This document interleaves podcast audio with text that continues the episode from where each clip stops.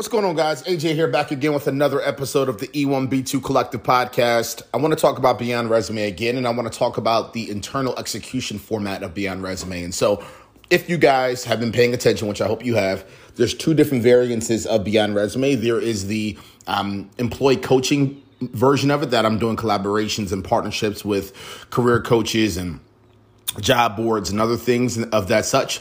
And then there's the internal execution format where I'm coaching and building frameworks on behalf of organizations around how they can be proactive around sussing out and extracting the data around the Beyond resume and being thoughtful around how they engage and support an employee long term. And so I'm probably just going to give a motivational slash just objective point of view rant that may be valuable to some and may not be valuable to some, but this is going to be around beyond resume. Um, I think a couple things, just super objective statement here. If I'm a startup, you know what? Let me stop even doing that. Even though a lot of this is really around startups and growth organizations and small businesses. If I'm any organization, frankly, my point of view around employees first is so deep and I'm so objective with it that everything within the Beyond resume needs to come true at an operational level, like just objectively, straight up and down. Now, I know that's a really big statement. I know that's an objective statement, but I just believe in that the most. So, what do I mean by that, right? I believe that as an organizational leader, a CEO, a C suite executive, someone that makes real decisions within the organization as it pertains to who you're hiring, who you're bringing into your organization, who's going to be actually making your organizational exist. Like, let's go all the way back to the core of the E1B2 model. Employees first. I literally lost a business that I genuinely believe would have had six to 12 locations at this point and that would have done north of 15 to 20 million dollars in revenue month over, not month over month, annually. ARR, I believe would have got to that level. And I lost that organization genuinely because I did not put an employee first operationally. Now, of course, there's other tactics and other things involved in how I got to that position, but I believe 50 to 70% of the reason why that organization is no longer here is because of that reality. So I just believe in this the most, and then there's objective data behind my crazy point of view. All right, that's just an objective statement, number one. Number two, I believe that it's just a super objective reality that all the companies that we know and respect literally would not exist if they did not have engaged, excited, empathetic, strategic, enthusiastic, motivated, intelligent, competent, skilled, dedicated employees. That is just an objective fact. Now, let me give you another object- objective fact from a different point of view. Is it possible?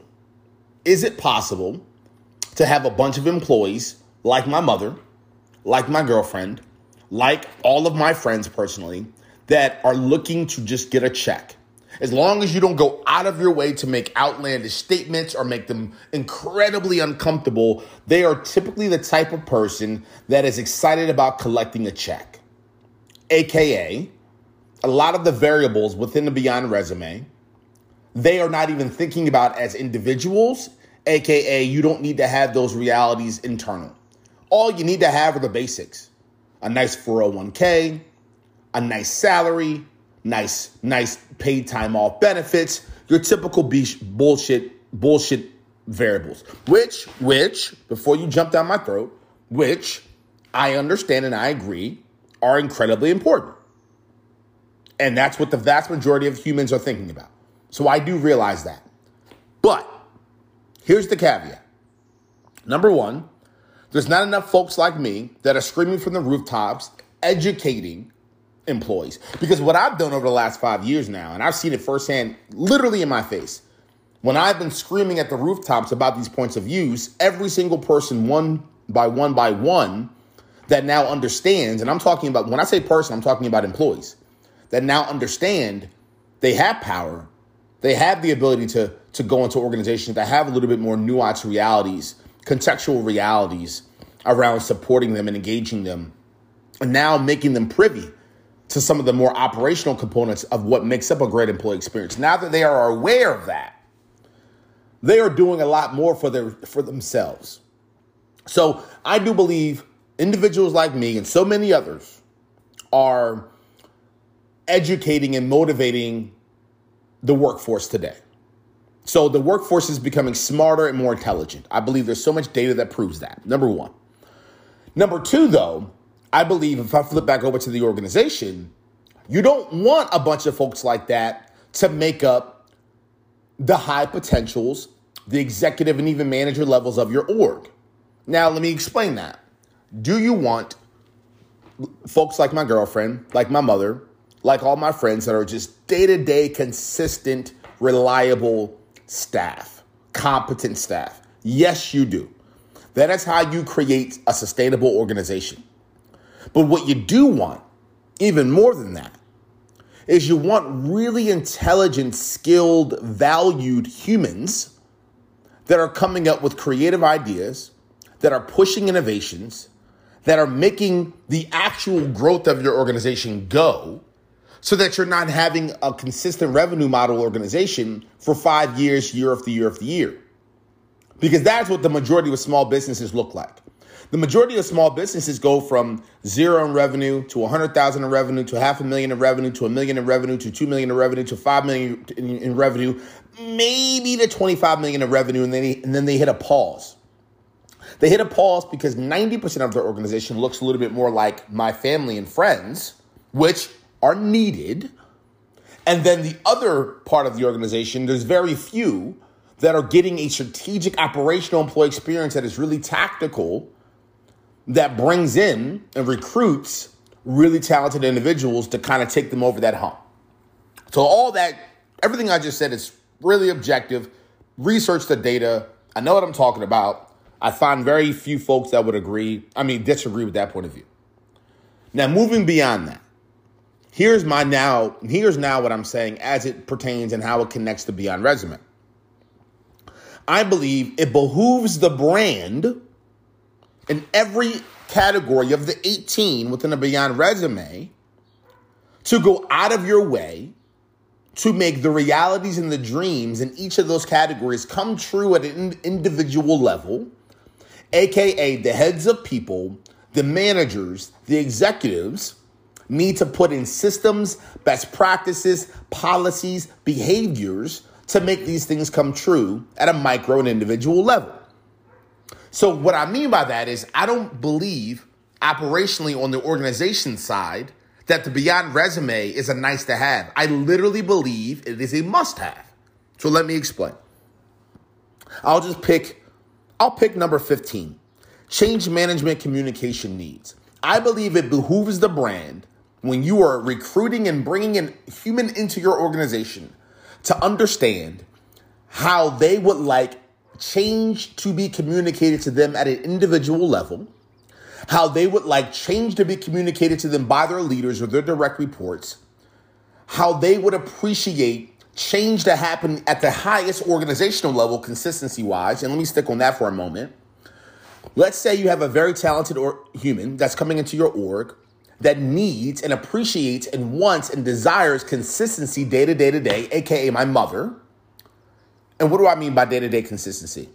They don't want an ebb and flow of needs and focuses and changes and policies and best practices and behaviors and products and services and a bunch of unknown. They don't want a lot of that happening in the org. That makes them uncomfortable. That puts them in a threat state.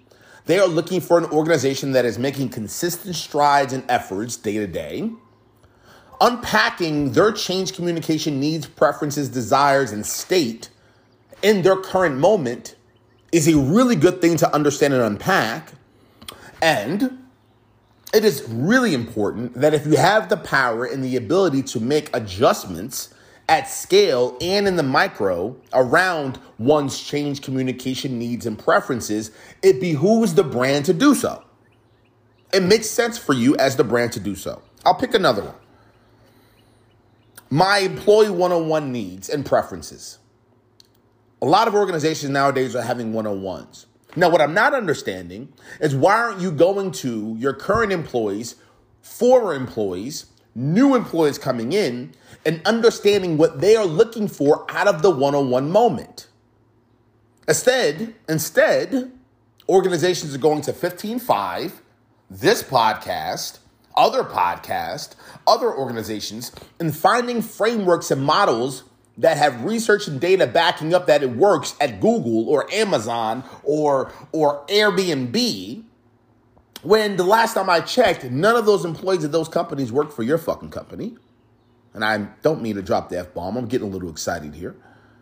And so, what I'm understanding, if I'm reading this correctly, you're applying best practices from all these other organizations into your organization without even checking it and confirming that your people would like that. Let's connect this one on one thing.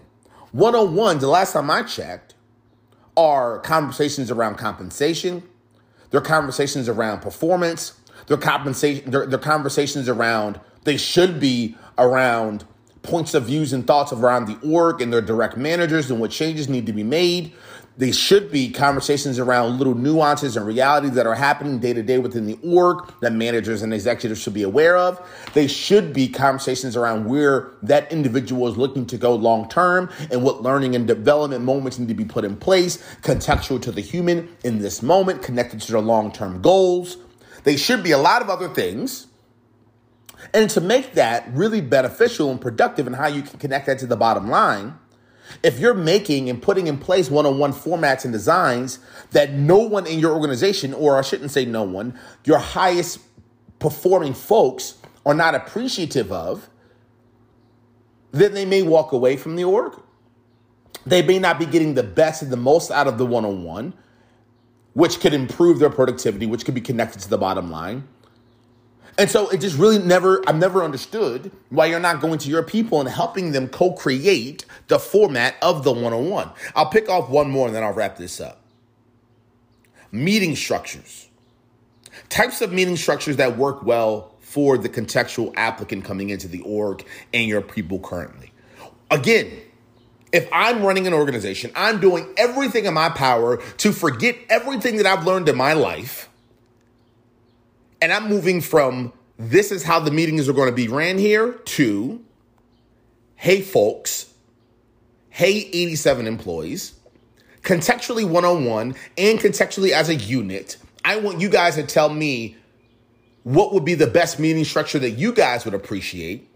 Because I know if you guys are psychologically safe, if you guys are productive, that the meeting will be the best freaking meeting possible Thus, I can communicate what we need to get done. You can communicate what needs to get done. We're all happy. Customers are happy. Partners are happy. Money's being made. Everyone is fulfilled. Everyone wins. What I'm seeing at scale is too many organizations are going and putting in meeting practices and structures that no one appreciates, that no one likes. And you have people that are not engaged, that are not bringing the best ideas to the meeting, that are not bringing problems up within the meetings that could really be solved, that could really, again, get connected to the bottom lines, et cetera, et cetera. So, my point is this everything that I talk about in this podcast, I'm not talking about it just to make myself feel good. These are things that should be must haves, guaranteed moments. Your people, your employees, you need to talk to them before you do anything.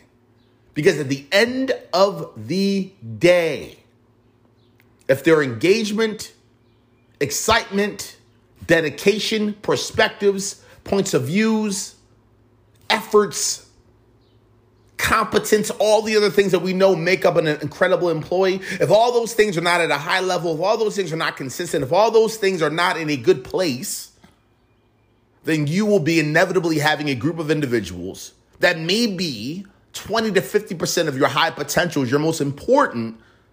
And when I say important, I mean connected to your bottom line, folks, that may not be there.